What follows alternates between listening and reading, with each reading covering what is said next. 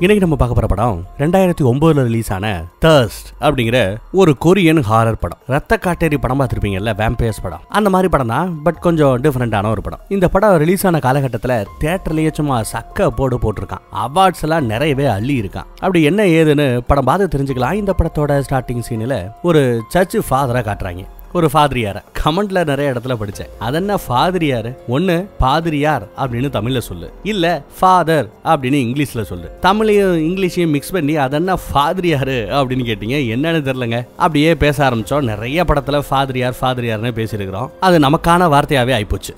So ஒரு ஃபாதிரியாரை காட்டுறாங்க? அந்த பக்கம் உசுருக்கு போராடிக்கிட்டு இருக்கிற ஒரு பேஷண்ட்டு நம்ம ஃபாதிரியார்கிட்ட பாட்டு பாட சொல்லி கேட்குறான் பாதிரியாரும் ஓடி போய் ஒரு பய பாட்டு கேட்குறானே அப்படின்னு அதுக்கு தேவையான அந்த மியூசிக் இன்ஸ்ட்ருமெண்ட்ஸ் எல்லாத்தையும் எடுத்துட்டு அந்த பேஷண்ட்டை பார்க்கறதுக்காக மறுபடியும் வரதுக்குள்ள பாவங்க அந்த பேஷண்ட்டை கோமாக்கே போயிடுறான். அந்த பேஷண்ட்டை அந்த நோயாளியை ஏதோ ஒரு வைரஸ் தாக்கிருச்சு போல. அந்த வைரஸுக்கு மருந்து கண்டுபிடிக்கணும்னே ஒரு லேபை உருவாக்கி வச்சிருக்கானுங்க. ஸோ நம்ம பாதிரியார் இப்போ என்ன நினைக்கிறாருன்னா பேசாம அந்த லேபுக்கு போய் வேலை செஞ்சு மக்களை காப்பாற்றலாம் அப்படின்னு ஆசைப்பட்டு இவர் வேலை பார்க்கறது எங்க பொதுவாக எங்க வேலை வைப்பாங்க சர்ச்சில் வேலை வைப்பாங்க இல்லையா? அந்த சர்ச்சில் போய் அதற்கான பர்மிஷன்ஸ் எல்லாம் வாங்கிட்டு கிளம்புறாப்ல லேபுக்கு போய் ஒர்க் பண்ண போறாராம். லேபுக்கு போன பிறகு ஒரு மொட்டை சயின்டிஸ்ட் அந்த வைரஸோட சிம்டம்ஸை பத்தியும் அதை குணப்படுத்த மருந்தே இல்லைனோ அந்த ஃபாதர் கிட்ட சொல்றான் அதுலயும் குறிப்பா இந்த வைரஸ் மொரட்டு சிங்கிளா இருக்காங்க பாத்தீங்களா? அந்த மாதிரி பேச்சுலர்ஸ் பசங்களை தான் அட்டாக் பண்ணுமா? வைரஸை பத்தியும் அது யாரை தாக்கும்? இந்த மாதிரி மொரட்டு சிங்கிள்ஸை தாக்கும் அப்படிங்கிற மேட்டரை பத்தி எல்லாம் சொல்ல சொல்ல சொல்ல ஃபாதர் யாரோ சரி அந்த லேப்லயே இருக்கலாம் அப்படின்னு முழு மனசோட ஒத்துக்கிறாரு. இப்போ நீங்க யோசிக்கலாம். ஒரு ஃபாதரியாருக்கு ஒரு சயின்டிபிக் லேப்ல போய் என்ன வேலை? இவர் ஒரு சயின்டிஸ்டா இருந்தா எதுக்கு ஃபாதரியார் வேலைக்கு போறாரு? அப்படின்னு நீங்க யோசிக்கலாம். ஆக்சுவலா இவர் வந்திருக்கிறது எந்த வேலை வேலைக்கு தெரியுமா? ஒரு டெஸ்ட் சப்ஜெக்டா இருக்கிறதுக்கு ஒத்துக்கிட்டு வந்திருக்கிறார். பரிசோதனைக்கு ஆராய்ச்சிக்கு தன்னை ஒரு எலி மாதிரி பயன்படுத்திக்கிற தயார் அப்படின்னு ஒரு தியாக மனப்பான்மையோட இங்க வந்திருக்கிறார். சோ நம்ம ஃபாதிரியாருக்கு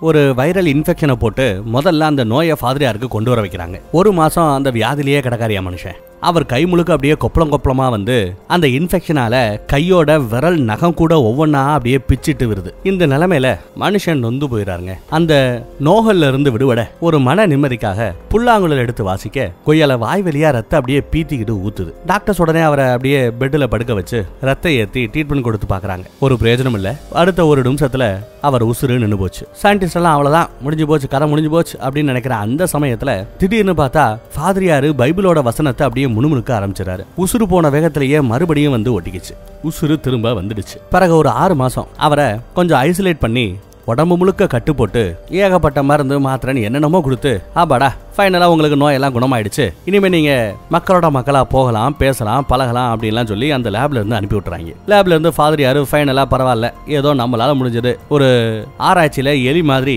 நம்மளை அவங்க பயன்படுத்துறதுக்காக நாம ரொம்ப புண்ணியம் பண்ணியிருக்கணும் அப்படின்னு நினைச்சாரு. ஒரு வழியாக அந்த மருந்து கண்டுபிடிக்கிறதுக்கு தன்னால முடிஞ்ச ஒரு உதவியை செஞ்சிருக்கிறோன்னு ஒரு சந்தோஷம் வேற. லேப்ல இருந்து நம்ம ஃபாதர் அப்படியே வெளியில வர அவரை எல்லாருமே தெய்வீக சக்தி படைச்சவர் அப்படின்னு நம்பி அவரை விழுந்து விழுந்து கும்பிட ஆரம்பிக்கிறாங்க ஃபாதிரியார் அப்புறம் பழையபடி அந்த சர்ச்சுக்கே வந்து சேர அங்க ஃபாதிரியாரோட முக்கியமான வேலை என்ன அப்படின்னா பாவ மன்னிப்பு கொடுக்கறது. அவங்க பண்ண பாவங்களை அவங்களே சொல்ல கேட்டு மன்னிப்பு கொடுப்பாரு இல்லையா? அந்த வேலையில அவர் இருக்கும்போது ஒரு டாக்டர் வராரு. ஃபாதிரியார் கிட்ட மனசு விட்டு அவர் மனசுல இருக்கிற அந்த மேட்டர் எல்லாத்தையுமே கன்ஃபர்ஸ் பண்ணி பேசுறாரு. என்ன பேசிக்கிறாங்க அப்படின்னா படத்தோட ஸ்டார்டிங் சீன்ல ஒருத்தன் கோமால விழுந்தான் இல்லையா? அவனை பேசாம ட்ரீட்மெண்ட் கொடுக்காம அப்படியே விட்டுருந்தா செத்து போயிருப்பான் நிம்மதியா? அப்படி பண்ணாம அவனுக்கு ட்ரீட்மெண்ட் கொடுத்து அந்த வைரஸ் இன்ஃபெக்ஷனால உருவாகிற அந்த வலி இருக்கு பாத்தீங்களா? அந்த வலியை தேவையில்லாம அவனை அனுபவிக்க வச்சு ரொம்பவே ஒரு பெரிய பாவத்தை பண்ணிட்டேன். இப்போ கோமால கிடக்கான். ஆனா எனக்கு தெரியும் அந்த வலியோட கஷ்டப்பட்டுக்கிட்டு இருக்கான் அப்படின்னு சொல்லி அது இதுன்னு பேசி இந்த டாக்டர் புலம்பிக்கிட்டு இருக்காரு. பேசாம பேஷண்ட்டை சாக விட்டுருக்கலாம். வலியோட கோமால படுக்க போட்டுட்டோமே அப்படின்னு புலம்புறாரு.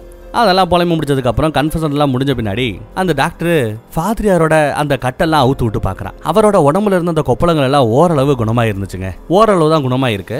சரி வேற ஏதாவது உங்களுக்கு வித்தியாசமா ஏதாவது தெரியுதா? சிம்டம்ஸ் ஏதாவது தெரியுதா? அப்படிங்கிற மாதிரி நம்ம டாக்டர் விசாரிக்க நம்ம ஃபாதரியா சொல்றாரு ஏதாவது ஒரு சத்தம் வந்தாலோ இல்ல ஏதாவது ஒரு ஸ்மெல் அடிச்சாலோ ரொம்ப சென்சிட்டிவ் ஆகிடுறேன் உடனே எனக்கு மயக்கமும் வாந்தியுமா வந்துருது அப்படிங்கிற மாதிரி ஃபாதரியா சொல்றாப்ல ஆச்சா அடுத்த சீன்ல பார்த்தா ஃபாதரியாரு ஒரு கண்ணு தெரியாத தாத்தாவை மீட் பண்றாரு. அந்த தாத்தா சொல்றாரு ஃபாதரியாரே ஒரு ஐநூறு பேரு வாலண்டியரா அந்த ஆராய்ச்சிக்காக ஒரு எலி மாதிரி தன்னை பயன்படுத்திக்க சொல்லி உள்ள போனாங்க. அப்படி போன ஐநூறு பேர்ல உசுரோட திரும்பி வந்தது நீ ஒருத்தர் மட்டும்தான். மீதி நானூத்தி தொண்ணூத்தொன்பது பேரும் செத்து போயிட்டாங்க. அதனாலேயே மக்கள் எல்லாம் உங்களை சாமி மாதிரி பார்க்க ஆரம்பிச்சிட்டாங்க. அப்படிங்கிற மாதிரி எல்லாம் அந்த பெருசு பேசுது. அதை கேட்கிற நம்ம ஃபாதரியாரோ என்னையா சொல்ற? எனக்கு என்ன நடக்குதுன்றது எனக்கே புரியலையா? அப்படின்னு மண்டைய சொல்லிட்டு இருக்காப்ல. அதுக்கு அடுத்த சீன்ல பார்த்தா நம்ம ஃபாதரியாரை தேடி இப்போ ஒரு தாய் கிளவி வரா. வந்து என் பையனுக்கு இந்த மாதிரி கேன்சர் அவனை நீங்க ஆசீர்வாதம் பண்ணீங்கன்னா கண்டிப்பா அவன் பொழைச்சிப்பான் அப்படின்னு சொல்லி ஃபாதரியாரை கூட்டிட்டு போறா. அங்க போய் பார்த்தா தான் தெரியுது நம்ம தாய் கிழவியோட பையன் ஃபாதிரியாரோட சின்ன வயசு ஃப்ரெண்டா அந்த ஃப்ரெண்டுக்கு கல்யாணம் ஆகி ஒரு ஒய்ஃபும் இருக்கா. அந்த ஒய்ஃபை கூட நம்ம ஃபாதிரியாருக்கு சின்ன வயசுல இருந்தே தெரிஞ்சிருக்கு. ஆக்சுவலா இந்த தாய் கிழவியோட வீட்டுல தான் அந்த ஒய்ஃபோட குடும்பம் வாடகைக்கு தங்கி இருந்திருக்காங்களாம். வாடகைக்கு வந்த அந்த குடும்பம் சமாளிக்க முடியாம வாடகை கொடுக்க முடியாம அந்த குடும்பத்துல இருந்த அப்பாவும் அம்மாவும் மூணு வயசு குழந்தைய அப்படியே அங்க விட்டுவிட்டு வாடகை கொடுக்காம வீட்டை காலி பண்ணி ஓடி போயிட்டாங்களாம் அதுக்கப்புறம் அந்த மூணு வயசு குழந்தைய எடுத்து வளர்த்து ஆளாக்குனதெல்லாம் இந்த தாய் கிழவி தானா அது மட்டும் இல்லாம தன்னோட பையனுக்கே கல்யாணம் பண்ணி வச்சு பொண்டாட்டி ஆக்கியிருக்கிறாங்க இந்த தாய்க்கிழவி ஃபாதர் ஃபாதரியார் இப்ப வீட்டுக்கு அழைச்சிட்டு போக? அங்க அந்த ஃப்ரெண்டு அவரோட மேனேஜரையும் அவர் வேலை செய்யற இடத்துல செக்யூரிட்டியா இருக்கிறவங்களையும் கார்டு வேலை பார்ப்பாங்க இல்லையா? அவங்களையும் கூட ஏதோ வீட்டில் டின்னருக்காக ஒரு விருந்துக்காக வரவழைச்சிருக்கான் நம்ம ஃபாதரியாரை எல்லாருக்கும் அறிமுகப்படுத்தியும் வைக்கிறான். தாய் கிழவி ஃப்ரெண்டு மேனேஜரு கார்டு யாரு? செக்யூரிட்டி கார்டு அப்புறம் நம்ம ஃபாதரியார். அஞ்சு பேரும் டேபிள்ல உட்காந்து ஏதோ கேம் விளையாடிக்கிட்டு இருக்க. மேனேஜரோட பொண்டாட்டியும் ஃப்ரெண்டோட ஒய்ஃபும் தரையில உட்காந்து சமையலுக்கு ரெடி பண்ணிக்கிட்டு இருக்காங்க. அந்த செக்யூரிட்டி கார்டு அப்படியே இந்த பக்கம் ஒய்ஃபை கொஞ்சம் குறுகுறுன்னு பாக்குறேன். நம்ம ஃபாதரியாரோட பார்வையும் லைட்டா தப்பா தெரியுதுங்க. இந்த ஃப்ரெண்டுக்காரன் அந்த பொண்டாட்டிய எல்லாரும் முன்னாடியும் மடியில உட்கார வச்சு கீழே தள்ளி அசிங்கப்படுத்துறான். பொண்டாட்டிக்காரிக்கும் அந்த ஃப்ரெண்டு மேல செம்ம காண்டு புருஷன் மேல காண்டு. பேசாம அடிக்கலான்ற அளவுக்கு கோவம் வருது. ஆனாலும் கண்ட்ரோல் பண்ணிக்கிறான். ஒரு வழியா அந்த பார்க்க வேண்டிய ஆட்கள் எல்லாம் பார்த்து விருந்தெல்லாம் முடிச்சுவிட்டு நம்ம ஃபாதரியார் வீட்டுக்கு வர அந்த பொண்டாட்டியோட நினப்பாவே இருக்கு இவருக்கு. பத்தாவதுக்கு இவருக்கு அந்த ஸ்மெல்லிங் சென்ஸ் குடலை புரட்டுற அளவுக்கு இருக்கு. கொமட்டிக்கிட்டு வருது. அது மட்டும் இல்லாம ஃபாதரியாரோட கேட்கிற சத்தியம் பயங்கர அபரிவிதமா இருக்கு. சுத்தி இருக்கிற மரத்துல ஒரு இலை அசைஞ்சா கூட அது கூட கரெக்டா இவரோட காதுல வந்து விழுது கண் பார்வை பயங்கர துல்லியமா இருக்கு. இப்படி ரொம்ப அபரிதமான சக்தி கிடைக்கிறது இல்லையா? கூடவே சைடு எஃபெக்ட் இருக்கு இல்லையா? அந்த சைடு எஃபெக்ட்ல தான் இப்போ நம்ம ஃபாதரியா கஷ்டப்படுறாரு? தலைவலி மயக்கம் அதெல்லாம் வருது. அப்படியே அந்த பக்கம் நம்ம தாய்க்கிளை வீட்டை பார்த்தோம்னா ஃப்ரெண்டு அசந்து போய் தூங்கிக்கிட்டு இருக்கான் புருஷங்காரன் அவனை எப்படி போட்டு தள்ளலான்னு ஒய்ஃபு ஒத்திய பார்த்துக்கிட்டு இருக்கா. புருஷன் மேல அவ்வளவு கோவத்துல இருக்கிற அந்த பொண்டாட்டிக்காரி நைட்டு மயங்கி விழுந்த நம்ம ஃபாதரியார் அப்படியே கிடக்க ஜன்னல் வெளியே வர்ற ஒரு சூரிய வெளிச்சம் அவன் முதுகலையே அப்படியே சுள்ளுன்னு படுது. யார் முதுகுல? ஃபாதரியாரோட முதுகுல. அதுல ஒரு மாதிரி அப்படியே புகையா கிளம்புதுங்க. அப்பதான் நமக்கு தெரிய வருது அவருக்கும் தெரிய வருது சூரிய வெளிச்சம் அவருக்கு சுட்டு போட்டாலும் ஒத்துக்கலை அப்படிங்கிறது. நாள் முழுக்க பகல் முழுக்க அந்த ரூமுக்குள்ளேயே அடைஞ்சு கிடக்கிறாரு. பொழுதாகி போச்சு இருட்டாகி போச்சு வெளியில போலாமே அப்படின்னு கிளம்ப அவர் கையில மறுபடியும் அந்த கொப்பளங்கள் வர ஆரம்பிக்குதுங்க.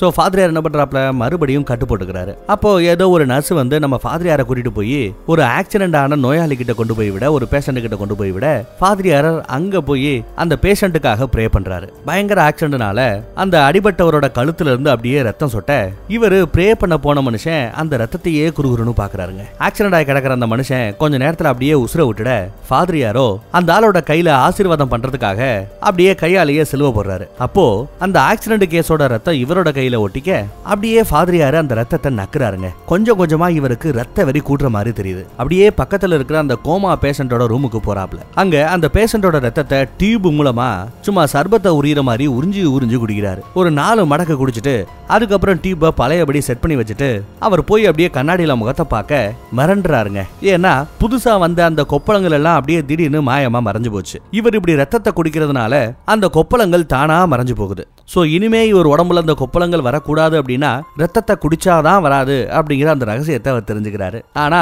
இது எவ்வேற்பட்ட பாவம். இன்னொருத்தரோட ரத்தத்தை குடிச்சுதான் நம்ம உடம்புல இருக்கிற இந்த கொப்பளங்களை குணப்படுத்தணுமா? இது நமக்கு அவசியமா? ரத்தத்தை குடிச்சுதான் நம்ம உசுவாரணுமா அப்படின்னு யோசிக்கிற மனுஷன் டக்குன்னு ஜன்னல் வழியா மேல இருந்து கீழே குச்சிராப்ல சூசைட் பண்ணிடலாம் ஒரே இதையா போய் சேர்ந்துடலாம் அப்படின்னு நினைக்கிறாரு. நல்ல மனுஷன் இருந்தாலும் ஆனா கரகம் அவ்வளவு உயரத்துல இருந்து சூசைட் பண்ணிக்க இவர் கீழே குதிச்சா கூட கார் மேல டொம் முழு விழுகிறாரு. அவ்வளவு உயரத்துல இருந்து கீழே விழுந்து கூட மனுஷனுக்கு ஒண்ணு ஆகலைங்க. கார் தான் சேதாரமாய் கிடக்கு. அதே மாதிரி ஃபாதரியார் கீழே விழுந்த நேரம் அந்த பக்கம் அந்த பொண்டாட்டிக்காரி ஏதோ ஒரு கெட்ட கனவு கண்டு பதறி அடிச்சு எந்திரிக்கிறா. அப்படியே அவங்க போட்டிருக்கிற அந்த நைட் ட்ரெஸ்ஸோட அறக்க பறக்க அந்த வீட்டை விட்டு ஓடி போய் பார்க்க கரெக்டா நம்ம ஃபாதரியார் அவன் முன்னாடி வந்து நிக்கிறாரு. ஃபாதரியாரை பார்த்ததும் சரி வீட்டுக்கு போலாமே அப்படின்னு திரும்ப ஃபாதரியார் டக்குன்னு அவளை பிடிச்சு அப்படியே தூக்கி அவளோட காலுக்கு கொஞ்சம் எதமா இருக்கட்டுமேனு தன்னோட ஷூவை கலட்டி அந்த பொண்ணுக்கு போட்டு வராரியா பரவாயில்ல எவ்வளவு நல்ல மனுஷன். அடுத்த நாள் காலையில பார்த்தா அந்த ஃப்ரெண்டு டைனிங் டேபிள்லயே மூக்கு ஒலிக்கிட்டு உட்காந்துக்கிட்டு இருக்கான். யாரு? அந்த புருஷங்காரன் நேற்று ராத்திரி எங்கடி பண்ணடி அப்படிங்கிற மாதிரி மேல மாமியார் நம்ம தாய் கிழவி பார்த்து விசாரிக்க ஹாஸ்பிட்டல் வரைக்கும் போயிருந்தேன் அப்படிங்கிற மாதிரி இந்த பொண்ணு சொல்லி சமாளிக்கிறா. பொண்டாட்டிக்காரி சொல்லி சமாளிக்கிறா. அதுக்கு நம்ம தாய் கிழவி இன்னாடி நடுராத்திரி போயிட்டு வந்துட்டு என்னென்னமோ கரை சொல்லிட்டு இருக்க? உனக்கு எதோ ஆச்சு? முதல்ல உன்ன ஒரு நல்ல டாக்டர்கிட்ட கொண்டு போய் காட்டணும். அப்படின்னு கொஞ்சம் சலிப்போட சொல்றாங்க. அந்த பக்கம் பார்த்தா நம்ம ஃபாதர் யாரோ நேரா அந்த கண்ணு தெரியாத கிழவங்கிட்ட போய் தன்னோட நெஞ்சையே சும்மா கிழிச்சு காட்டுறாருங்க. தாத்தாவும் கொஞ்சம் அசராம அவனோட நெஞ்சுக்குள்ள கையை விட்டு நோண்டி பார்த்தாரு நோண்டி பாக்குறாப்ல சும்மா என்னதான் இவங்க நோண்டு நோண்டு நோண்டினாலும் ஃபாதரியாரோட அம்புட்டு காயமா அடுத்த நொடியே குணமாயிடுது. அந்த லேப்ல நடந்த ரிசர்ச்ல நம்ம ஃபாதரியார் மனுஷனா இருந்தவர் ரத்த காட்டேரியா. ஒரு வேம்பையரா மாறிட்டார் போல. அப்படி மாறினதுனால தான் அந்த கொடூர வைரஸால இவர் சாகல. சோ டாக்டர்ஸ் என்ன பண்ணிருக்காங்க? விதவிதமா மருந்து கொடுத்து பார்த்திருக்காங்க. எதுவும் சரியால கடைசியில ஒரு வேம்பையரோட ரத்தத்தை கொண்டு வந்து இந்த ஆளோட உடம்புல செலுத்த இவருக்கு அந்த வைரஸ் வியாதி குணமாயிடுது. பட் சைடு எஃபெக்ட்ல இவருக்கு ரத்த வெறி கூடிக்கிட்டே போகுது. ஆனா அந்த சயின்டிஸ்டுகளுக்கெல்லாம் ரத்த காட்டேரி எப்படி கிடைச்சது? ரத்த காட்டேரியோட ரத்தம் எப்படி கிடைச்சது? அது இதுன்னு இந்த மேட்டர் எல்லாத்தையுமே தெளிவா சொல்லாம தான் கதை போய்கிட்டு இருக்கு. ஆனாலுமே நம்ம ஃபாதரியாருக்கு அப்பப்போ கொப்பளம் கொப்பளமாக வருது இல்லையா அதை வச்சு பார்த்தா வைரஸ் முழுமையா குணமடையல. உடம்புல அங்க அங்க அந்த வைரஸ் ஒட்டிக்கிட்டு தான் இருக்கு அப்படிங்கறதையும் நம்மளால பார்க்க முடியுது. சிம்டம்ஸ் தெரியுது. நல்ல கண் பார்வை காது கேட்குது நல்லா நுகரக்கூடிய சக்தி ஸ்மெல் பண்ணக்கூடிய சக்தி கிடைக்குது. சூப்பர்மேன் மாதிரி கொஞ்சம் கொஞ்சமா இவர் மாறுறாருங்கிறதெல்லாம் சரி. ஆனா அந்த கொப்பளங்கள் வராம இருக்கணும்னா ரத்தம் குடிக்கணுமே. டெய்லி ரத்தத்துக்கு நான் எங்க போவேங்கிற மாதிரி நம்ம ஃபாதரியார் கேட்க அதுக்கு அந்த தாத்தா டக்குன்னு தான் கையவே கிழிச்சு இந்த ரத்தம் குடி அப்படின்னு அசால்ட்டா கொடுக்குறாப்ல ஃபாதர் யாரும் பாரபட்சம் பார்க்காம தாத்தாவோட ரத்தத்தை சும்மா மடக்கு மடக்குன்னு குடிக்கிறாருங்க. கட் பண்ண அடுத்த சீன்ல நம்ம ஃபாதரியாரு தாய்க்கிழ வீரர் வீட்டுக்கு போறாரு. எல்லாரையும் ஆசீர்வாதம் பண்றாரு. அவங்க கூடயே ஜாலியா விளையாடுறாரு. நல்லபடியா போய்கிட்டு இருக்கு. ஆனா இந்த தடவை அவரு அந்த பொண்டாட்டியை சைட் அடிக்கிறதுக்கு பதிலா அந்த பொண்டாட்டிக்காரி தான் இவரை சைட் அடிச்சுக்கிட்டு இருக்கு.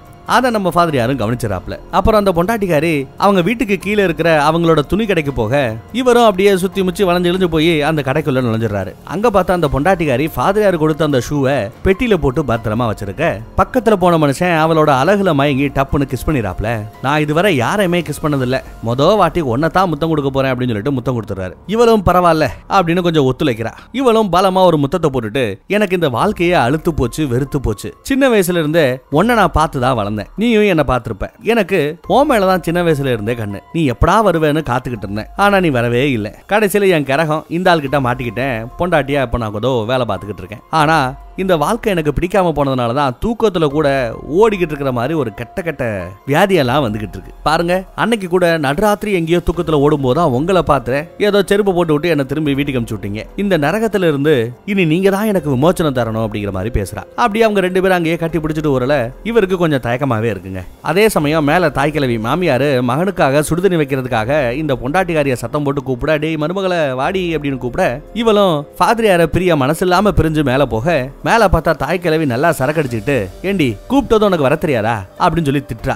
அது மட்டும் பார்த்தலன்னு சொல்லிட்டு மருமகளை கண்ணத்துல சப்புன்னு அரைகிறா அதே சமயம் அந்த பக்கம் வேம்பேரா மாறுன நம்ம ஃபாதரியாரு வீட்டுக்கு வெளிப்பக்கமா போய் ஜன்னல் வழியா தாவி பறந்து வேற ஒரு வழியில வீட்டுக்குள்ள நுழைஞ்சு பழையபடி டேபிளுக்கே வந்துடுறாப்ல. ஒரு வழியா அந்த பஞ்சாயத்து முடிஞ்சா அன்னைக்கு ராத்திரியே இவரு அவர் பண்ண அந்த தப்பு எல்லாத்தையுமே தாத்தாட்ட அப்படியே ஒப்புதல் வாக்குமூலம் மாதிரி கன்ஃபஷன் மாதிரி கொடுக்குறாரு. அதுக்கு தாத்தா ஒரு தடவை நீ இந்த பாவ குழியில விழுந்துட்ட. இனி உன்னால மீளவே முடியாது. அப்படின்னு சொல்லி பரவாயில்ல பாத்துக்கலாம்னு சொல்லிட்டு தாத்தா அனுப்பி வைக்கிறாப்ல யார? நம்ம ஃபாதரியார வேம்பேரா மாறுனா ஃபாதரியார அந்த வார ஞாயிற்றுக்கிழமை அன்னைக்கு பொதுவா ஃபாதரியார் எங்க போவாரு?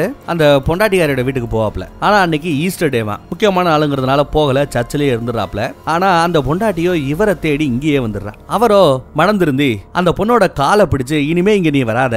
என்ன பார்க்காத நம்ம பண்றது ஒரு மிகப்பெரிய பாவம். எனக்கு சொல்ல முடியாத ஒரு நோய் வேற இருக்குன்னு சொல்லி ஏதோ சொல்லி பாக்குறாப்ல ஆனா அவ இறங்கி வர மாதிரியே தெரியலங்க. எனக்கு பழி பாவம் இது எது மேலேயும் நம்பிக்கை இல்லை. எனக்கு நீதான் வேணும்னு அந்த பொம்பளை புள்ள அடம்பிடிக்க காண்டா நம்ம ஃபாதிரியார் அப்படியே வேம்பயர் ஆகி ஒரு வெறியில அவளோட கழுத்தையே பிடிச்சு கடிச்சு வச்சிடறாப்ல ஆனா அந்த அம்மா சிக்னலை கொஞ்சம் தப்பா புரிஞ்சுக்கிட்டு இவரை கட்டி பிடிச்சி அங்கிட்டு இங்கிட்டு ஊர்ல அந்த கோமா பேஷண்ட் இருக்கிற அந்த ரூம்லயே கொஞ்சம் ஒண்ணு மணி இருக்காங்க. ஃபாதிரியார் அப்படிங்கிற அந்த புனிதத்தன்மை அந்த இடத்துலயே கெட்டு நாசமா போச்சு. இனிமே இவரை ஃபாதர் யாரும் கூப்பிட்டு பிரயோஜனம் இல்ல. வேம்பயர் அப்படின்னே கூப்பிடுவோம். வேம்பயரா மாறின ஃபாதர் யாருன்னு கூட சொல்லி பார்க்கலாம். ஒரு வழியா எல்லாம் முடிஞ்சு போனதுக்கு அப்புறம் அந்த பொண்டாட்டிக்காரி அடுத்த வாரம் பகல்ல நான் உன்னை மீட் பண்ணணும் அப்படின்னு கேட்க பகல்ல பாக்குறது ரொம்பவே கஷ்டம். அப்புறம் எல்லாம் ஆயிப்போச்சு. இனிமேயும் என் நோயை பத்தி உங்ககிட்ட சொல்லாம இருக்க முடியாது அப்படின்னு இவர் பேச ஆரம்பிக்கிறாரு. அவருக்கு நடந்த எல்லா மேட்டரையும் சொல்லிட்டு அசால்ட்டா அந்த கோமா பேஷண்டோட ரத்தத்தை எடுத்து ஜூஸ் மாதிரி குடிக்கிறாரு. அதை பார்த்ததும் பயந்து போய் அந்த பொண்டாட்டிக்காரி தலைதறிக்க ஓடிடுறாங்க. அடுத்து இவரால் சும்மா இருக்க முடியுமா? முடியாது. அந்த பொண்டாட்டியை தேடி தாய்க்கிழவி வீட்டுக்கு போறாரு நம்ம ஃபாதரியார் ஆனா வவ்வால் மாதிரி வீட்டுக்கு வெளியில தலையில தொங்கிக்கிட்டே எல்லாத்தையும் பார்த்துக்கிட்டு இருக்காரு. அப்போ அவ சரியா அந்த டாய்லெட்டுக்குள்ள நுழைய இவரும் ஜன்னல் வழியா உள்ள குதிக்கிறாரு. உள்ள போனதும் இங்க பரமா நான் வேம்பேர் ஆயிட்டேன் ரத்த காட்டேரி ஆயிட்டேன். அதனால என்ன? இப்படி மாறினதுனால தான் ஒன்னு நான் லவ் பண்ணவே ஆரம்பிச்சேன். வா இப்படியே ஓடி போயிடலாம் அப்படின்னு சொல்லி அந்த பொண்டாட்டிக்காரி அப்படியே தூக்க அப்ப ஏதோ சத்தம் கேக்குதே அங்க என்ன நடந்துகிட்டு இருக்கு? அப்படின்னு தாய் மருமகளே என்னாச்சு உள்ள? அப்படின்னு இவ வெளியில இருந்து கேக்குறா தாய் கிழவி மாமியார். அப்பதான் ஃபாதர் யாரும் சரி ஈவலும் சரி சுயநலவுக்கே திரும்புறாங்க. டப்புன்னு அவர் ஜன்னல் வழியா மறுபடியும் வந்த இடத்துக்கே திரும்பி போயிட பொண்டாட்டுக்காரியோ ஒண்ணுமில்ல ஏதோ பள்ளியை பார்த்து பயந்து கத்திட்டேன். அப்படின்னு சொல்லி சமாளிக்கிறா. சமாளிச்சுட்டு ஜன்னல் வழியா எட்டி பாக்குறா. பார்த்தா அங்க நம்ம பைபிள்ல ஏதோ ஒரு வெறியில அங்க இருக்கிற இந்த கரண்ட் கம்பத்தை எல்லாம் அடிச்சு நொறுக்கி தள்ளிட்டு வேகமா ஓடிக்கிட்டு இருக்காரு. அடுத்த நாள் பார்த்தா ஹாஸ்பிட்டல்ல அந்த கோமா பேஷண்ட்டை கிளீன் பண்ணிக்கிட்டு சும்மா பாட்டில் பாட்டிலா அவனோட ரத்தத்தை எடுத்து பிடிச்சிக்கிட்டு இருக்காப்ல. அதே சமயம் அந்த பொண்டாட்டிக்காரி கால் பண்ணி பேசாம என்னையும் உங்களை மாதிரி வேம்பையரா மாத்த முடியுமா? ரெண்டு பேரும் ரத்த காட்டேரியா மாறிட்டோம்னா அதுக்கப்புறம் நமக்குள்ள எந்த பிரச்சனையும் இருக்காது அப்படிங்கிற மாதிரி எல்லாம் சொல்லி கேட்க அடுத்ததா இவங்க ரெண்டு பேரும் நேரில் மீட் பண்ணிக்கிறாங்க. அங்க இவரு ஒரு பாட்டில் ரத்தத்தை எடுத்து சும்மா மடக்கு மடக்குன்னு குடிக்க அந்த ஆளையே ஆச்சரியமா பாத்துக்கிட்டு இருக்கா இவன் அப்புறம் கையில ஏதோ ஒரு காயின் இருக்கும். அதை எடுத்து நீட்டி இந்தாயா இதை உன்னால நெளிக்க முடியுமா? அப்படின்னு கேக்குறா. நெளிக்க முடியுமாவா? அதை வாங்கி நம்ம ஃபாதர் அப்படியே ரெண்டா உடச்சே கொடுத்துறாரு அடுத்து உங்க கூட சேர்ந்து நான் பறக்க ஆசைப்படுறேன் அப்படின்றா. உடனே அவரும் அந்த பொண்ணை தூக்கிக்கிட்டு பில்டிங் மேல இருந்து குதிச்சு அப்படியே கொஞ்சம் விளையாட்டு காமிச்சிட்டு இருக்காப்ல.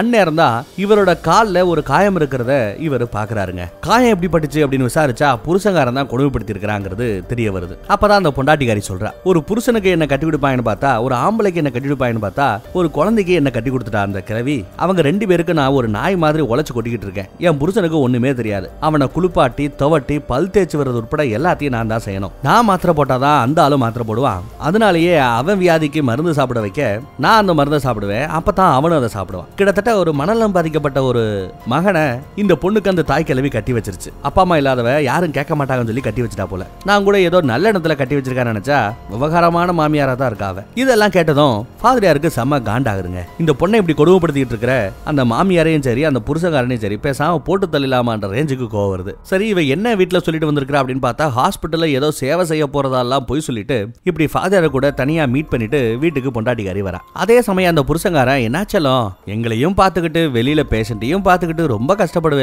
இதெல்லாம் தேவையா அப்படிங்கிற மாதிரி புருஷங்காரன் கொஞ்சுறாங்க. ஒரு சைக்கோ மாதிரி தெரியுனா திடீர்னு குழந்தையாயிடுறான் திடீர்னு ஒரு மாதிரி ஆயிடுறான். இந்த பயபிளைய பார்த்தா கொஞ்சம் கெட்டவே மாதிரி கூடயும் தெரியலங்க. அப்போ இந்த பொண்டாட்டியோட காயத்துக்கு என்ன காரணம்? இவன் இல்லையா? வேற காரணம் இருக்குமோ? பார்ப்போம். அன்னைக்கு ராத்திரி கூட நம்ம ஃபாதரியாரு தாத்தாவை பார்க்க போக தாத்தா நீ பேசாம லேபுக்கு போ. உனக்கு எங்க இந்த பிரச்சனை ஆரம்பிச்சது? அந்த ஆராய்ச்சி கூடத்துல தானே? பேசாம அங்கேயே போய் இதற்கான தீர்வு என்ன? அப்படிங்கறத கேட்டு பாருங்கிறாரு. அதுக்கு இவரு ஐயோ பகலா சூரிய வெளிச்சம் சுள்ளுன்னு போட்டுக்கிட்டு இருக்கு. இப்போ நான் போனேன்னா நான் பஸ்மா ஆயிடுவேன் என்னால போக முடியாதுங்கிறாப்ல நம்ம ஃபாதர் யாரும் உடனே நம்ம தாத்தா ரொம்ப நேரம் திங்க் பண்றாப்ல பலகட்ட யோசனைக்கு அப்புறம் பேசாம வேம்பையர் சக்தியை எனக்கு கொடுத்துரு அப்படிங்கிறாரு. உடனே ஃபாதர் யாரு ஐயோ முடியவே முடியாதுன்னு எந்திரிச்சு போக பார்க்க அதுக்குள்ள நம்ம தாத்தா சென்டிமெண்டா நல்ல டைலாக போடுறாப்ல டே தம்பி யார? ஃபாதர் யாரை பார்த்து. உனக்கே தெரியும். எனக்கு பார்வை சரிவர இல்லைன்னு தெரியும். நான் சாகிறதுக்குள்ள என் கண்ணால ஒரு புழு பூச்சியவாவது பார்த்துட்டேனே. வைரஸையே காலி பண்ண உன்னோட பவரு எனக்கு அந்த பார்வையை தரட்டுமே. அப்படின்னு கெஞ்சிராப்ல. யாரு? நம்ம கண்ணு தெரியாத தாத்தா.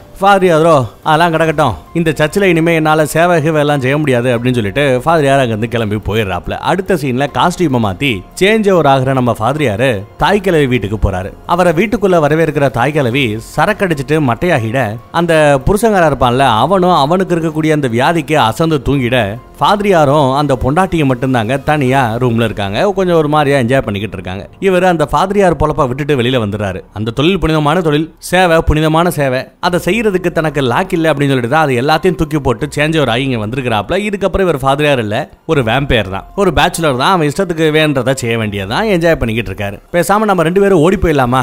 நான் நைட் ஷிஃப்ட்ல டாக்ஸி ஓட்டியாச்சும் உனக்கு கஞ்சி ஊத்துறேன் அப்படின்ற லெவலுக்கு இவர் பேச ஆரம்பிக்கிறாப்ல ஆனா அதுக்கு அந்த பொண்டாட்டிக்காரி விருப்பம் இல்லைன்னு சொல்லிடுறா. அதே சமயம் பாதி தூக்கத்துல எந்திரிக்கிற அந்த புருஷங்கார எங்கடா ஒய்ஃபை காணாம தூக்கத்துல மறுபடியும் ஓடி போயிட்டாலோ அப்படின்னு நினைச்சு நைட்டு முழுக்க அவளை தேடி சுத்தியும் முத்தியும் வந்துகிட்டு இருக்கான். பார்த்தா நைட் எல்லாம் முடிஞ்சு அதுக்கப்புறம் பகல்ல தான் இந்த பொண்டாட்டிகாரி திரும்ப வர்றா. ஐயோ உன்னோட படா பெஜாரா போச்சு அப்படின்னு சொல்லிட்டு அந்த பொண்டாட்டிகாரியை கொண்டு போய் உள்ள ரூம்ல வச்சு பூட்டிடுறாங்க. ராத்திரி ஆகுது நம்ம ஹீரோவை பார்க்க போகணும்னு பொண்டாட்டிகாரி துடிக்கிறா. ஆனால் முடியல பூட்டி வச்சிடறாங்க. வேற வழி இல்லாமல் என்ன பண்ணுறான்னா ஏதோ ஒரு ஆயுதத்தை எடுத்து தன்னை தானே காயப்படுத்திக்கிறா. தன்னோட தொடையில குத்தி காயப்படுத்திக்கிறா. இவ்வளவு சம்பவம் நடந்துட்டு இருக்க? அதெல்லாம் கவனிக்காத அந்த புருஷங்காரன் தூங்கிட்டு இருக்க. இவளோட அந்த வலி சத்தம் எங்கேயோ இருக்கிற நம்ம ஹீரோக்கு கேட்டு டப்புன்னு முழிக்கிறான் உடனே ஜன்னல் வழியா அவங்க பெட்ரூமுக்குள்ள தாவி குதிக்கிற நம்ம ஹீரோ ஃப்ரெண்டுக்காரன் தான் இந்த பொண்டாட்டியை காயப்படுத்துறானோ அப்படின்னு நினச்சிக்கிட்டு யார அந்த புருஷங்காரன் தான் பொண்டாட்டியை காயப்படுத்துறானோ அப்படின்னு நினச்சிக்கிட்டு புருஷங்காரனை குத்த போறான் அதே சமயம் புருஷனை காப்பாத்துறதுக்காக பொண்டாட்டிக்காரி இடையில வந்து நிற்க நம்ம ஹீரோ கோவத்தில் அப்படியே கொப்பளிக்க நடுவில் வந்து அவளையும் கொத்தா ஒத்த கையில் தூக்கி கழுத்தை நெரிக்கிறான் அப்போ அந்த பொண்டாட்டிக்காரி சொல்றா அவசரப்படாதீங்க என் புருஷனை இங்கே வச்சு கொல்ல வேண்டாம் வெளியில் கொண்டு போய் தனியாக வச்சு கொள்ளலாம் அப்படின்னு ஐடியா கொடுக்குறா.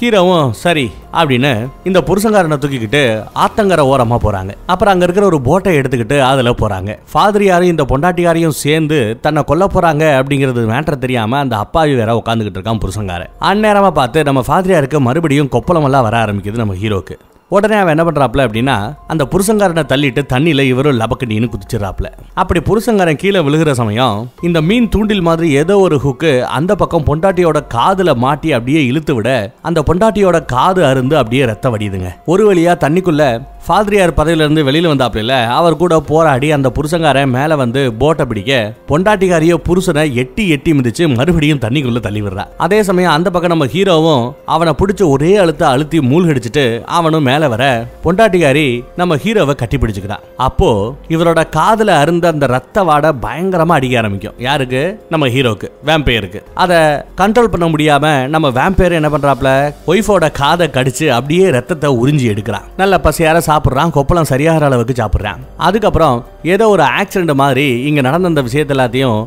ஆக்சிடென்ட் தான் எப்படி இருக்குங்கிற மாதிரி ஒரு ஸ்டேஜ் பண்றாங்க. அடுத்த நிமிஷம் அங்க ஆம்புலன்ஸ் வந்து அங்க மயங்க நாப்பில் நடிச்சுக்கிட்டு இருக்கிற அந்த பொண்டாட்டியை ஹாஸ்பிட்டலுக்கு தூக்கிட்டு போயிடுறாங்க. புருஷங்காரனோட பாடி கிடைக்காததுனால போலீஸ்காரங்க நம்ம ஃபாதரியா இருந்தாப்ல இல்ல அவரை இன்வெஸ்டிகேஷன் பண்றதுக்காக கூட்டி கொண்டு போய் விசாரிச்சிட்டு இருக்காங்க. காதுல கொஞ்சோண்டு ரத்தத்தை குடிச்சிருக்காப்ல அவ்வளவுதான். இன்னும் அவர் நிறைய ரத்தத்தை குடிச்சிருக்கணும் அப்பதான் கொப்பளங்கள் வராது. ஆனா அதுக்குள்ள இந்த ஆம்புலன்ஸ் வந்துருச்சு. ஒருவேளை ஆம்புலன்ஸ் வேகமா வராத பட்சத்துல என்ன பண்ணிருப்பாப்ல அந்த புருஷங்காரோட ரத்தத்தை வேண்ட அளவு குடிச்சிருந்திருக்கலாம். அதுக்கெல்லாம் இப்போ டைம் இல்லாமல் போக இப்போ முகமெல்லாம் அப்படியே கொப்பளம் கொப்பளமா நம்ம ஃபாதிரியாருக்கு மாறிக்கிட்டு இருக்குங்க. ஸ்டேஷன்ல இருந்து கிளம்பி ஃபாதிரியார் சர்ச்சுக்கு அப்படியே வேக வேகமாக வர அவரை வழியில பார்க்குற சில பேர் அவரை கடவுளாவே நினைச்சு காலில் விழுறாங்க ஆசீர்வாதம் பண்ண சொல்லி கேட்குறாங்க அதுக்குள்ள இவர் அங்கேருந்து டப்புன்னு பறந்து போய் கண்ணு தெரியாத அந்த தாத்தா கிட்ட வராப்ல. அந்த தாத்தா கிட்ட வந்து இவரு இந்த மாதிரி அந்த புருஷங்காரனோட பாடியை ஒரு கிராமத்தில் புதைச்சு அது மேலே ஒரு பெரிய பாறாங்கலையும் வச்சுட்டு வந்ததா சொல்றாப்ல. அது மட்டும் இல்லாமல் இவருக்கு இன்ஃபெக்ஷன் ஜாஸ்தியாகி அவரோட விரல் நகம் கூட உடஞ்சு கீழே விழ ஆரம்பிக்க என்ன தம்பி என்னென்னமோ நடந்துகிட்டு இருக்கு பாடி தாக்கு பிடிக்க முடியலையா? பேசாம என் ரத்தம் தேவைப்படுதா? என் ரத்தத்தை குடிக்கிறியா? அப்படின்னு கேட்டா அதுக்கு ஆமாங்கிறாரு அவரு. ரத்தம் தரேன். பதிலுக்கு எனக்கு பார்வை கிடைக்குமா? அப்படின்னு பேச்சுவார்த்தை நடத்திக்கிட்டு இருக்கிற சமயம் போயா நீயும் டிமாண்டோ? டிமாண்டும் அப்படின்னு சொல்லி டப்புன்னு அந்த தாத்தாவோட நெஞ்ச குச்சி கிழிச்சு அப்படியே ரத்தத்தை லபக்கு லபக்குன்னு குடிக்கிறாரு. யாரு? நம்ம வேம் பேரு குடிக்கிறாப்ல அப்படியே தாத்தாவோட பாடியை மூட்டையா கட்டி அவன் பணத்தை தூரமா எடுத்துக்கொண்டு போய் ஏதோ ஒரு குப்பை மேட்டில் தூக்கி வீசிடுறாப்ல இது எதுவுமே தெரியாத போலீஸ்காரங்க அடுத்த நாள் ஆத்துல தேடுதல் வேட்டையை நடத்திக்கிட்டு இருக்காங்க. புருஷங்காரனோட பாடியை தேடிக்கிட்டு இருக்காங்க. ஆனா பாடி கிடைச்ச பாடு இல்லை. இப்போ நம்ம ஃபாதரியாருக்கு இருக்கிற பிரச்சனை என்னன்னா அப்ப அப்ப வரக்கூடிய அந்த கொப்பளத்தை ஆத்துறதுக்கு ஏதாவது ஒரு வழி கிடைக்குதான்னு பாக்குறாரு. ஏதோ ஒரு பொண்ணு கிட்ட ஹெல்ப் அவளும் மனசு வந்து இவருக்கு ரத்தத்தை தரா. அப்புறம் ஒரு நாள் எங்க தேடி பார்த்தோம் அந்த புருஷங்காரனோட பாடி கிடைக்காதனால அவன் செத்துட்டான் அப்படின்னு முடிவு பண்ணி அவருக்கு இறுதிச் சடங்கு நடத்துறாங்க. அதுக்காக மேனேஜரு அவன் பொண்டாட்டி அப்புறம் அந்த செக்யூரிட்டி கார்டு மூணு பேரும் நம்ம தாய் கிழவி வீட்டுக்கு வராங்க. தாய் கிழவியோ ஒன்னே ஒன்னு கண்ணே கண்ணுன்னு வளர்த்த தான் மகை இல்லாம அதை தாங்க முடியாம மொடா குடி குடிச்சு மட்டையா கிடக்குறா. இந்த மீட்டிங்க்கு கடைசியா நம்ம ஃபாதரியார் வர தாய் கிழவி அந்த ஃபாதரியார தன்னோட மகன்னு கொஞ்சம் ஓவர் எமோஷன் ஆகி அப்படியே வலிப்பு மாதிரி வந்து பொத்துன்னு கீழே விழுந்துடுறா. தாய் கிழவி அப்படியே கொண்டு போய் ஹாஸ்பிட்டல்ல படுக்க வச்சுட்டு ஃபாதரியாரும் அந்த பொண்டாட்டிக்காரையும் அப்படியே வீட்டுக்கு பேசிட்டே வராங்க. அங்க வந்ததுக்கு அப்புறமும் ரெண்டு பேராலும் நிம்மதியா இருக்க முடியலங்க. ஏன் நிம்மதியா இருக்க முடியல? அப்படின்னு பார்த்தா தொப்பலாம் நனைஞ்சபடி மூக்குல சளி ஒழுக ஒழுக கையில ஒரு பாறாங்கல்லோட அந்த புருஷங்காரன் அந்த ரூமையே சுத்தி சுத்தி வள வந்து ரெண்டு பேரையும் நிம்மதியில்லாம ஆக்கிக்கிட்டு இருக்கான். என்னடா அது அப்படின்னு தெரியாம அவங்க முழிக்கிறாங்க. செத்து போனவன் ஆவியா வந்து டிஸ்டர்ப் பண்றானா? இல்ல இவங்களுக்கு தான் ஒரு இலியூஷனா ஒரு கற்பனையா அதெல்லாம் தெரியுதா அப்படின்னு தெரியல. அடுத்த நாள் நம்ம தாய் கிழவிய பாக்குறதுக்காக ஹாஸ்பிட்டலுக்கு போற பொண்டாட்டிக்காரி கை காலை கூட அசைக்க முடியாம அப்படியே வீல் சேர்ல பாடி பார்ட்ஸ் எல்லாம் போக உட்காந்துட்டு இருக்கிற அந்த மாமியாருக்கு மேக்கப் எல்லாம் போட்டு விட்டுக்கிட்டு இருக்கா. கை காலை எதையுமே அசைக்க முடியாம நடமாடும் பிண மாதிரி நடமாட கூட முடியாது நடமாட முடியாத உயிருள்ள பிண மாதிரி அந்த மாமியார் இப்ப மாறி கிடக்கா. இவளுக்கு ஏதாவது பைத்தியம் கீத்தியம் பிடிச்சிருச்சா அப்படின்னு சரியா தெரியல. ஒரு மார்க்கமாவே தெரியுறா. அடுத்த சீன்ல பார்த்தா மேனேஜர் என் பொண்டாட்டி ஊருக்கு போயிட்டா நீ வேணா கொஞ்ச நாள் என் கூட வரையா? அப்படிங்கிற மாதிரி சொல்லி பணத்தை நீட்டுறாங்க. நம்ம ஃபாதர் கூட நிம்மதியா இருக்க முடியாதவ இப்ப இந்த மேனேஜர் கூட இருந்து அவளோட ஆசையை இச்சையை தீர்த்துக்கிறா. அதே சமயம் அவளை தேடி வர நம்ம ஃபாதரியாரு அவளை சந்தேகப்பட்டு மோந்து மோந்து பாக்குறாங்க. பெருசா அப்புறம் கண்டுக்கல. அன்னைக்கு ராத்திரி தாய் கிழவிக்கு ரெண்டு பேருமே சேர்ந்து பர்த்டே கொண்டாடுறாங்க. பர்த்டே கொண்டாடிக்கிட்டு இருக்கிற சமயம் சமயம் அந்த தாய் கிழவியை போட்டு பலார் பலார்னு இந்த பொண்டாட்டிக்காரி அறையிறா. ஏண்டி அறையிற அப்படின்னு கேட்டா இந்த கிழவி இது வரைக்கும் ஒரு தடவை கூட என் பர்த்டேவை கொண்டாடினதே கிடையாது கொண்டாட விட்டதே கிடையாது. கொடுமைப்படுத்தி என்ன வளர்த்துருக்கா அப்படின்னு சொல்லிட்டு திட்டுறா. இதையெல்லாம் பார்த்து தாங்க முடியாத நம்ம ஃபாதரியாரோ ஏன் இப்படி பண்றேன்னு சொல்லிட்டு அந்த பொண்டாட்டியவே அறைய அதுக்கப்புறம் ஐயோ தப்பு பண்ணிட்டேன் சாரி சாரின்னு சொல்லி அந்த தாய் கிழவியோட கன்னத்துல முத்தம் கொடுத்து கேக்கெல்லாம் ஊட்டி விடுறா. பிறகு அந்த தாய் கிழவி முன்னாடியே ஃபாதரியார் கூட கொஞ்சி கொலாவுற அந்த பொண்டாட்டி இதுவரை என்ன என் புருஷன் கூட அடிச்சதே இல்லை தெரியுமா? அப்படின்னு சொல்லிட்டு ஃப்ளோல ஏதோ உளறிறாங்க உடனே நம்ம ஃபாதர் யாரும் இதுவரை நான் ரத்தத்துக்காக யாரையுமே கொன்னது இல்லை. உன்னால ஒரு அப்பாவிய கொல்ல வேண்டியதா போய்ச்செடி அப்படின்னு சொல்லிட்டு ஃபாதரியார் சத்தம் போறாரு திட்டுறாரு. என்னையா அது என் புருஷங்கார என்னை அடிச்சதில்ல திட்டினதில்ல நீ என்னையா ரொம்ப ஓரா பண்றேன்னு சொல்லிட்டு ஃபாதரியார் மேல இவளுக்கு வெறுப்பு வருது. ஃபாதரியார ஓரம் கட்டணும் முடிவு பண்றா? உடனே இவ ஒப்பாரி வச்சுக்கிட்டு தான் மாமியார் அந்த தாய் கிழவி கிட்ட போற பொண்டாட்டிக்காரி அத்தை இந்த ஃபாதரியார் என்ன கொல்ல பாக்குறான் உங்க பையனை கொன்னது கூட இவன் தான் அப்படி இப்படின்னு சொல்லி ஒப்பாரி வைக்கிறான் ஒரு நாடகத்தை போடுறா. அதே சமயம் செத்து போன அந்த புருஷங்களோட ஆவி வேற அங்க வந்து இந்த பொண்டாட்டிக்கும் அந்த ஃபாதரியாருக்கும் கத்தி கத்தி பயத்தை காட்டிக்கிட்டு இருக்கு. அதே சமயம் பொண்டாட்டிக்காரி ஏதோ ஒரு காண்டில் எங்க அழகான குடும்பத்தை சிதைச்சது நீ தாண்டா அப்படின்னு சொல்லிட்டு ஃபாதரியார காரி துப்ப நீ தாண்டி என்ன கெடுத்த? அப்படின்னு திட்டி ஃபாதரியாரும் அவளை தூக்கி செவத்துல எரியிறாப்ல இவங்க ரெண்டு பேரும் மாத்தி மாத்தி திட்டிக்கிறதுல உண்மையெல்லாம் தெரிஞ்ச நம்ம மாமியாரோ யாரு நம்ம தாய் கிழவிக்கு வாயிலிருந்து அப்படியே நுரதல்ல ஆரம்பிக்க? ஃபாதரியார் அவளுக்கு வாய் வழியா மூச்சு காத்து கொடுத்து காப்பாத்துறாரு. யார? அந்த மாமியார தாய் கிழவிய காப்பாத்துறாரு ஃபாதரியார். அதே சமயம் அவளோ இல்ல இல்ல எங்க அத்தையை விடு வாங்கத்த. இந்த அரக்கங்கிட்ட இருந்து பேசாம நம்ம தப்பிச்சு போயிடலாம் அப்படின்னு சொல்லிட்டு பொண்டாட்டிகாரி தாய் கேள்வியை பிடிச்சு இழுக்க ஃபாதரியாரு செம்ம டென்ஷன் ஆகுறாங்க. அதே சமயம் அவ பேசாம என்ன கொன்னுடியா? நான் என் புருஷன்கிட்டயே போய் சேர்ந்துடுறேன். உன் கூட இருந்து குப்பை கொட்டுறதை விட என் புருஷனே மேல் அப்படின்னு ஏதோ ஒரு வார்த்தையை விட்டுவிட ஃபாதரியார் உடனே அந்த பொண்ணோட கழுத்தை பிடிச்சு நெருக்கிறார். கொஞ்ச நேரத்துல அந்த பொண்டாட்டிக்காரி அப்படியே ரத்தம் கக்கி செத்துறா செத்து போன அந்த பாடியை கையில எடுத்து வச்சுக்கிட்டு அழுகிறாரியா மனுஷன். அடுத்த நொடியே அவருக்கு திடீர்னு ரத்த வெறி பிடிக்க அந்த பொண்டாட்டியோட வாயிலிருந்து கொட்டுன அந்த ரத்தத்தையே அப்படி அப்படியே நக்குறாரு. அந்த ரத்தம் பத்தாம போக அவ கையை கிழிச்சு ரத்தத்தை அப்படியே குடிக்க ஆரம்பிக்கிறாரு. அத அந்த தாய் கிழவி பே அப்படின்னு பாத்துக்கிட்டு இருக்க. ஃபாதரியாரு பதறி போய் சுய உணர்வுக்கு வந்து மறுபடியும் அந்த பொண்டாட்டிகாரியை காப்பாற்ற நினைக்கிறாரு. அவ அங்க ஆல்ரெடி செத்து போய் புடமா கிடக்கிற மாதிரி தெரியுது. அவளுக்கு உசுறு கொடுக்க வேண்டி ஃபாதரியா தான் கையை கிழிக்க டப்புனு காய உடனே மறைஞ்சு போயிடுதுங்க. அந்த மாதிரி ஒரு அபரிதமான சக்தி அவருக்கு இருக்கு. பல முயற்சிக்கு பிறகு ஃபாதரியார் கையில இருந்து அப்படியே ரத்தத்தை இந்த பொண்டாட்டியோட வாயில சொட்ட விட செத்து போனவ கடைசி நிமிஷத்துல உசுறு போற நிமிஷத்துல ஒரு வேம்பையரோட ரத்தம் ஒரு ரத்த காட்டியாரோட ரத்தம் அவன் உடம்புக்குள்ள இறங்க அவளுக்கு டப்புன்னு உசுறு வந்து நல்லா அவ ரத்தம் குடிக்க ஆரம்பிக்கிறா. அவ இப்ப லபக்கு லபக்குன்னு ரத்தத்தை குடிக்க ஃபாதிரியாரும் பதிலுக்கு அவ கையில இருந்து ரத்தத்தை உறிஞ்சிக்கிறாரு. பொண்டாட்டிக்காரி இன்னும் ஆனா கண்ணை முழிச்ச பாடு இல்லைங்க. ஒரு மாதிரியா தான் கிடக்குறா. உடனே ஃபாதிரியார் என்ன பண்றாப்ல ஒரு கண்ணாடி துண்டை எடுத்து நாக்கு அப்படியே கிழிச்சு அவளுக்கு இன்னும் அதிக ரத்தத்தை கொடுக்குறான் அதுல அவ கையில இருந்த காயம் கால்ல இருந்த பாத வெடிப்பு காதுல இருந்த கிளியல் இதெல்லாமே சரியாகி அப்படியே ஒரு வேம்பயரா உருவெடுக்க இன்னைக்கு தான் இவ ஒரு வேம்பயரா பிறந்திருக்கிறான்னு சொல்லிட்டு ஹாப்பி பர்த்டே டு யூ அப்படின்னு வேம்பயரா மாறின அந்த பொண்டாட்டிக்கு ஹாப்பி பர்த்டே பாடிக்கிட்டு இருக்காரு நம்ம ஃபாதர் அடுத்த நாள் முழுக்க வெயில் விடாமல் இருக்க வீட்டுக்குள்ளேயே அடைஞ்சு கிடக்கிற ரெண்டு பேரும் நைட்டு தான் வெளியில் வராங்க. அப்புறம் அந்த பொண்டாட்டிக்காரி தான் மாமியாருக்கு சாப்பாடெல்லாம் ரெடி பண்ணி போய் ரெடி பண்ணி எடுத்துகிட்டு போய் இனிமேல் நீங்கள் பகலில் நல்லா தூங்கணும். நைட்டு தான் சாப்பிடணும். ஏன்னா நைட்டு தான் என்னால் வெளியில் வர முடியும் உங்களுக்கு சாப்பாடெல்லாம் ஊட்ட முடியும் அப்படின்னு சொல்ல தாய்க்கிழவி கொஞ்சம் நஞ்சம் அசைய முடிஞ்சாலும் பயத்தில் அப்படியே சில மாதிரியே உட்காந்துக்கிட்டு இருக்கா. இந்த பொண்டாட்டிகாரியோ தாய்க்கிழவியோட வாயில் அப்படியே கஞ்சியை ஊற்றி விட்டு டிவியையும் ஆன் பண்ணி விட்டுட்டு அந்த கொலை விசாரணைக்காக போலீஸ் ஸ்டேஷன் வர கூப்பிட்டுருக்காங்க. நானும் அந்த ஃபாதர் யாரும் போகணும்னு சொல்லிட்டு அங்கே போறாங்க. போலீஸ் ஸ்டேஷன்ல என்னென்னமோ சொல்லி சமாளிச்சுட்டு அதுக்கப்புறம் யாருக்கும் சந்தேகம் வரக்கூடாதுங்கிறதுக்காக வேற வேற கேபை பிடிச்சு அவங்கவுங்க வீட்டுக்கு வந்து சேர்றாங்க. புதுசா வேம்பேரா மாறின இந்த பொண்டாட்டிகாரி வெறியில அந்த கேப் டிரைவரையே தனியா கூட்டிட்டு போய் அவனோட கழுத்தை சும்மா இளநீரை வெட்டுற மாதிரி வெட்டி வீசி ரத்தத்தை குடிக்கிறா. பிறகு அந்த டிரைவரோட பணத்தை குழி தோண்டி புதைச்சிட்டு அவன் கேப்லயே வீட்டுக்கு வரா. அவ வாயில இருந்து அந்த ரத்தத்தை பாக்குற நம்ம ஃபாதிரியாரு இப்படி எதுக்காக பண்ண? ரத்தத்துக்காக ஆட்களை கொல்றது மிகப்பெரிய தப்பு. ஒரு நோயாளி கிட்ட இருந்து ஒரு கோமா பேஷண்ட் கிட்ட இருந்து ரத்தத்தை வேணா நான் பிடிச்சி தரேன். இல்லை சூசைட் பண்ணிக்கணும்னு ஆசைப்படக்கூடிய சில பேர் வந்து சர்ச்சில் என் முன்னாடி கன்ஃபர்ஸ் பண்ணுவாங்க. பாவம் மன்னிப்பு கேட்பாங்க.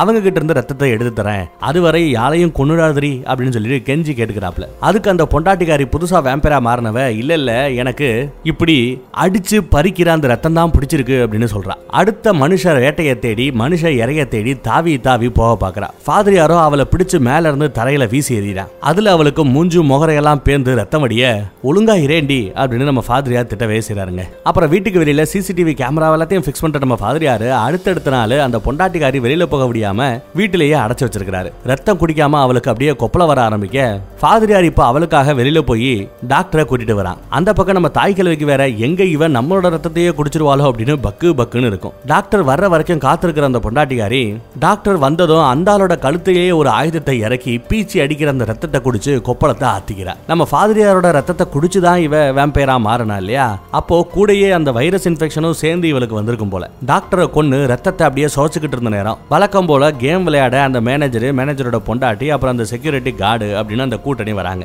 உடனே இந்த பொண்டாட்டிக்காரி டாக்டரோட பணத்தை மறைச்சு வச்சுட்டு அந்த ஆயுதத்தோடைய விளையாட்டுக்கு வரா. இவங்க சும்மா வார்த்தை விளையாட்டுங்கிற மாதிரி ஏதோ கேம் எல்லாம் நடத்திட்டு இருப்பாங்க. அந்த கேம்லயே தாய் கிழவியால பேச முடியாங்கிறதுனால அங்க இருக்கிற எழுத்துக்களையே கேஎல்டி அப்படிங்கிற எழுத்தை மாறி மாறி காமிப்பா. கேஎல்டினா ஒண்ணு இல்ல கில்டு கொலை செய்யப்பட்டான் அப்படின்னு அவங்க காமிக்கிறாங்க. யாரு கொலை செய்யப்பட்டா யாரு கொன்னா அப்படின்னு இவங்க விசாரிக்க நம்ம ஃபாதியாரோட போட்டோவையும் அந்த பொண்டாட்டியாரோட போட்டோவையும் மாத்தி மாத்தி போட்டு போட்டு காமிக்கிறா போட்டு கொடுத்துறா இவங்க ரெண்டு பேரும் சேர்ந்து தான் என் பையனை கொன்னாங்க அப்படிங்கறத கொஞ்சம் சிம்பாலிக்கா கிளவி போட்டு விட்டுருது. அதை கேட்டது இவங்க மூணு பேரும் செமையா சாக்காகி நிக்க. அதுலயும் இந்த உண்மையை கேட்டு தாங்க முடியாம மேனேஜரும் மேனேஜரோட பொண்டாட்டியும் கத்த. அதே சமயம் இந்த பக்கம் பொண்டாட்டிக்காரி சும்மா அழுகுற மாதிரி ஒரு டிராமா ஒரு நாடகத்தை போடுறா. ஏன் இப்படி இவ அழுது நாடகமா போடுறா?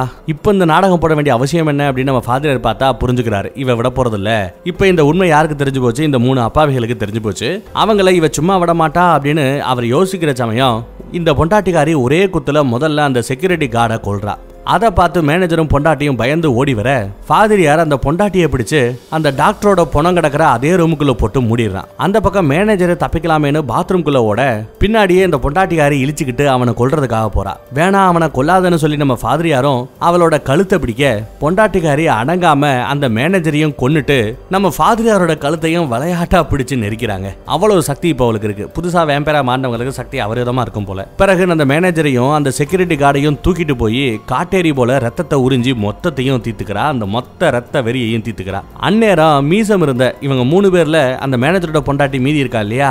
அவ என்ன பண்றா? கையில கத்தி எடுத்துட்டு ஓடி வந்து இந்த வேம்பையர் பொண்டாட்டியோட நெஞ்சிலேயே சும்மா நசக்குன்னு இறக்குறாங்க. அதுக்கெல்லாம் அசராத இந்த வேம்பையர் பொண்டாட்டி அப்படியே ரத்தத்தை உறிஞ்சினா பத்தாது அப்படின்னு ஒரு பெரிய ரம்பத்தை எடுக்க தேடி போறா. அந்த ரம்பத்தால இந்த மேனேஜரோட பொண்டாட்டிய துண்டு துண்டாக்கி ஒரு சொட்டு விடாம குடிக்கணும்னு நினைச்சு ரம்பத்தோட அவ திரும்பி வர. அதுக்குள்ள நல்ல வேலை நம்ம ஃபாதரியாரு அந்த பொண்டாட்டிகாரியை கொன்று அவரோட ரத்தத்தை உறிஞ்சுற மாதிரி ஒரு ஆக்ஷன் பண்ணிக்கிட்டு இருக்காரு. எதுக்காக இப்படி ஆக்ஷன் பண்ணணும் அப்படின்னா இவளை எப்படியாவது தன்னோட வேம்பையர் பொண்டாட்டிக்கிட்ட இருந்து காப்பாற்றணும் அப்படின்னு நினச்சி தான் இந்த மாதிரி ஒரு ஆக்ஷனை ஒரு நாடகத்தை அரங்கேற்றிக்கிட்டு இருக்காரு நம்ம ஃபாதரியாரு. அடுத்தபடியாக திடீர்னு ஊர்ல இருந்த ஒரு நாலு பேரை காணோம்னா கண்டிப்பா போலீஸ் சந்தேகப்பட்டு வீட்டுக்கு விசாரிக்க வருவாங்க. பேசாம நம்ம இங்கிருந்து ஓடிடலாம் அப்படின்னு சொல்லிட்டு அந்த வேம்பையர் பொண்டாட்டியை கன்வின்ஸ் பண்ணி கூடவே அந்த மாமியார்காரி யாரை தாய் கிழவியும் கூட்டிட்டு கார்ல கிளம்புறாங்க. அங்க இருந்து கிளம்புற ஃபாதிரியார் நேரா சர்ச்சுக்கு போய் அங்க டென்ட்ல இருக்கிற ஒரு பொண்ணு கிட்ட வேணும்னே தப்பா நடந்துக்கிறான் எதுக்காக அப்படி பண்ணுறாருன்னா அப்படி பண்ணாதான் சுற்றி இருக்கிற மக்கள் இவரை தப்பாக நினைப்பாங்க. கடவுளாக நினச்சிக்கிட்டு இருக்கிறவங்க இவன் கடவுள் இல்லை இவன் ஒரு போலி போலி சாமியார் அப்படின்னு சொல்லிட்டு இவரை வெறுப்பாங்க. ஃபாதரியாருக்கும் அதான் இப்போ தேவைப்படுது. அவரோட அந்த புனித முகத்தை அவரே கிழிச்செறிஞ்சிட்டு மறுபடியும் காரில் கிளம்ப பொண்டாட்டிகாரி அவரோட முகத்தில் கொப்பளம் வர்றதை கவனிச்சிடுறாங்க. இப்போ நம்ம ஃபாதரியாரோட புட்டு நல்லாவே வெளிப்பட்டு போச்சு. ஏன்னா அந்த மேனேஜரோட பொண்டாட்டிகாரோட ரத்தத்தை இவன் குடிச்சிருந்தான் அப்படின்னா இந்நேரம் கொப்பளம் வந்திருக்காது. கொப்பளம் வந்திருக்கு அப்படின்னா இவர் குடிக்கல. குடிக்கல அப்படின்னா அந்த பொண்டாட்டி சாகலை. உசுரோட தான் இருக்கா? அவளை காப்பாத்துறதுக்காக தான் இவர் நடிக்கிறாருன்னு எல்லாமே தெரிஞ்சு போச்சு. அதை பத்தி விசாரிச்சா ஃபாதிரியார் அதுக்கு வாய திறக்காம அமைதியாவே இருக்காப்ல. அங்க கட் பண்ணி அப்படியே இவங்களோட அந்த பழைய வீட்டை காமிக்க மேனேஜரோட பொண்டாட்டிகாரி நல்லபடியா கண்ணு முழிக்கிறாங்க. தன்னோட புருஷனை தேடி பாத்ரூம் பக்கம் போய் பார்க்க மேனேஜரும் அந்த செக்யூரிட்டி கார்டும் காலு அறுபட்ட நிலைமையில அப்படியே தொங்கிக்கிட்டு இருக்கானுங்க. அப்படியே அவங்கள அறுத்து தொங்க விட்டு அப்படியே அவங்க உடம்புல இருந்து சொட்டுன அந்த ரத்தத்தை கீழே ஒரு பேத் டப்புல பிடிச்சி அதை கடைசி ரத்த வர நக்கிட்டு தாங்க அந்த பொண்டாட்டிக்காரி போயிருக்கிறா. வேம்பையர் பொண்டாட்டி. அடுத்த சீன்ல விடியல் வர எப்படி காலையில விடியிற அந்த நேரம் பார்த்து ஃபாதரியார் என்ன பண்றாரு? இப்பேற்பட்ட ஒரு வாழ்க்கை வேணான்னு நினைச்சு காரை ஒரு வெட்ட வெளியில கொண்டு போய் நிறுத்திட்டு கார் சாவியை உடைச்சு தூக்கி எரிஞ்சிடுறாரு டிராவல்ல தூங்கிக்கிட்டு இருந்த அந்த பொண்டாட்டிகாரி வேம்பையர் கண்ணு முழிச்சு பார்த்துட்டு ஐயோ விடிய போதே அப்படின்னு பதறா. ஏன்னா சூரிய வெளிச்சம் வச்சுக்காது. சூரிய வெளிச்சத்துல இருந்தாங்கன்னா இவங்க அப்படியே கருகி போய் சாக வேண்டியதுதான். உசுறு பயத்துல அந்த காரோட கார் டிக்கியை தாண்டி காரோட வெளிச்சம் அந்த சூரிய வெளிச்சம் உள்ள வராது. அதனால கார் டிக்கிக்குள்ள போய் ஒளிஞ்சுக்கிறா. கூடவே நம்ம ஃபாதர் யாரும் ஒளிஞ்சுதான் இருக்காரு.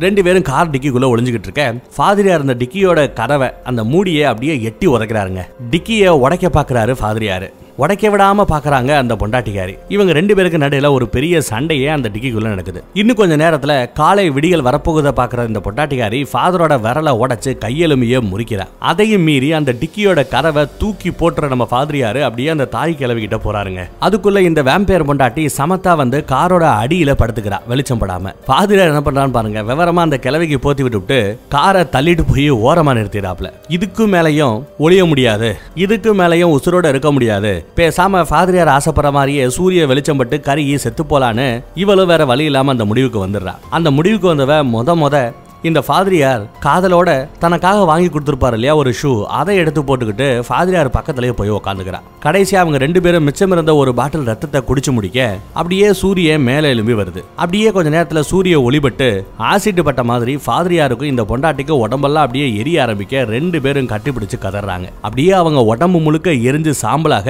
அப்படியே உடம்பு முழுக்க எரிஞ்சு சாம்பலாக இவங்க ரெண்டு பேர்கிட்டையும் அந்த ரெண்டு ஜோடி செருப்பு இருக்கு பார்த்தீங்களா அது மட்டும்தாங்க மிச்சம் இருக்கு. மித்த எதுவுமே மிச்சம் இல்லை எல்லாமே எரிஞ்சு சாம்பல் ஆயிடுது. இந்த காட்சியை கார்ல இருந்து நம்ம தாய்க்கிழவி கண்ணசைக்காம பாத்துக்கிட்டு இருக்கா. இளவு இந்த ரிலேஷன்ஷிப்பை என்ன பேர் வச்சு கூப்பிடுறதுனே தெரியலங்க. வேற ஒரு நல்ல படத்துல சந்திப்போம். தேங்க்யூ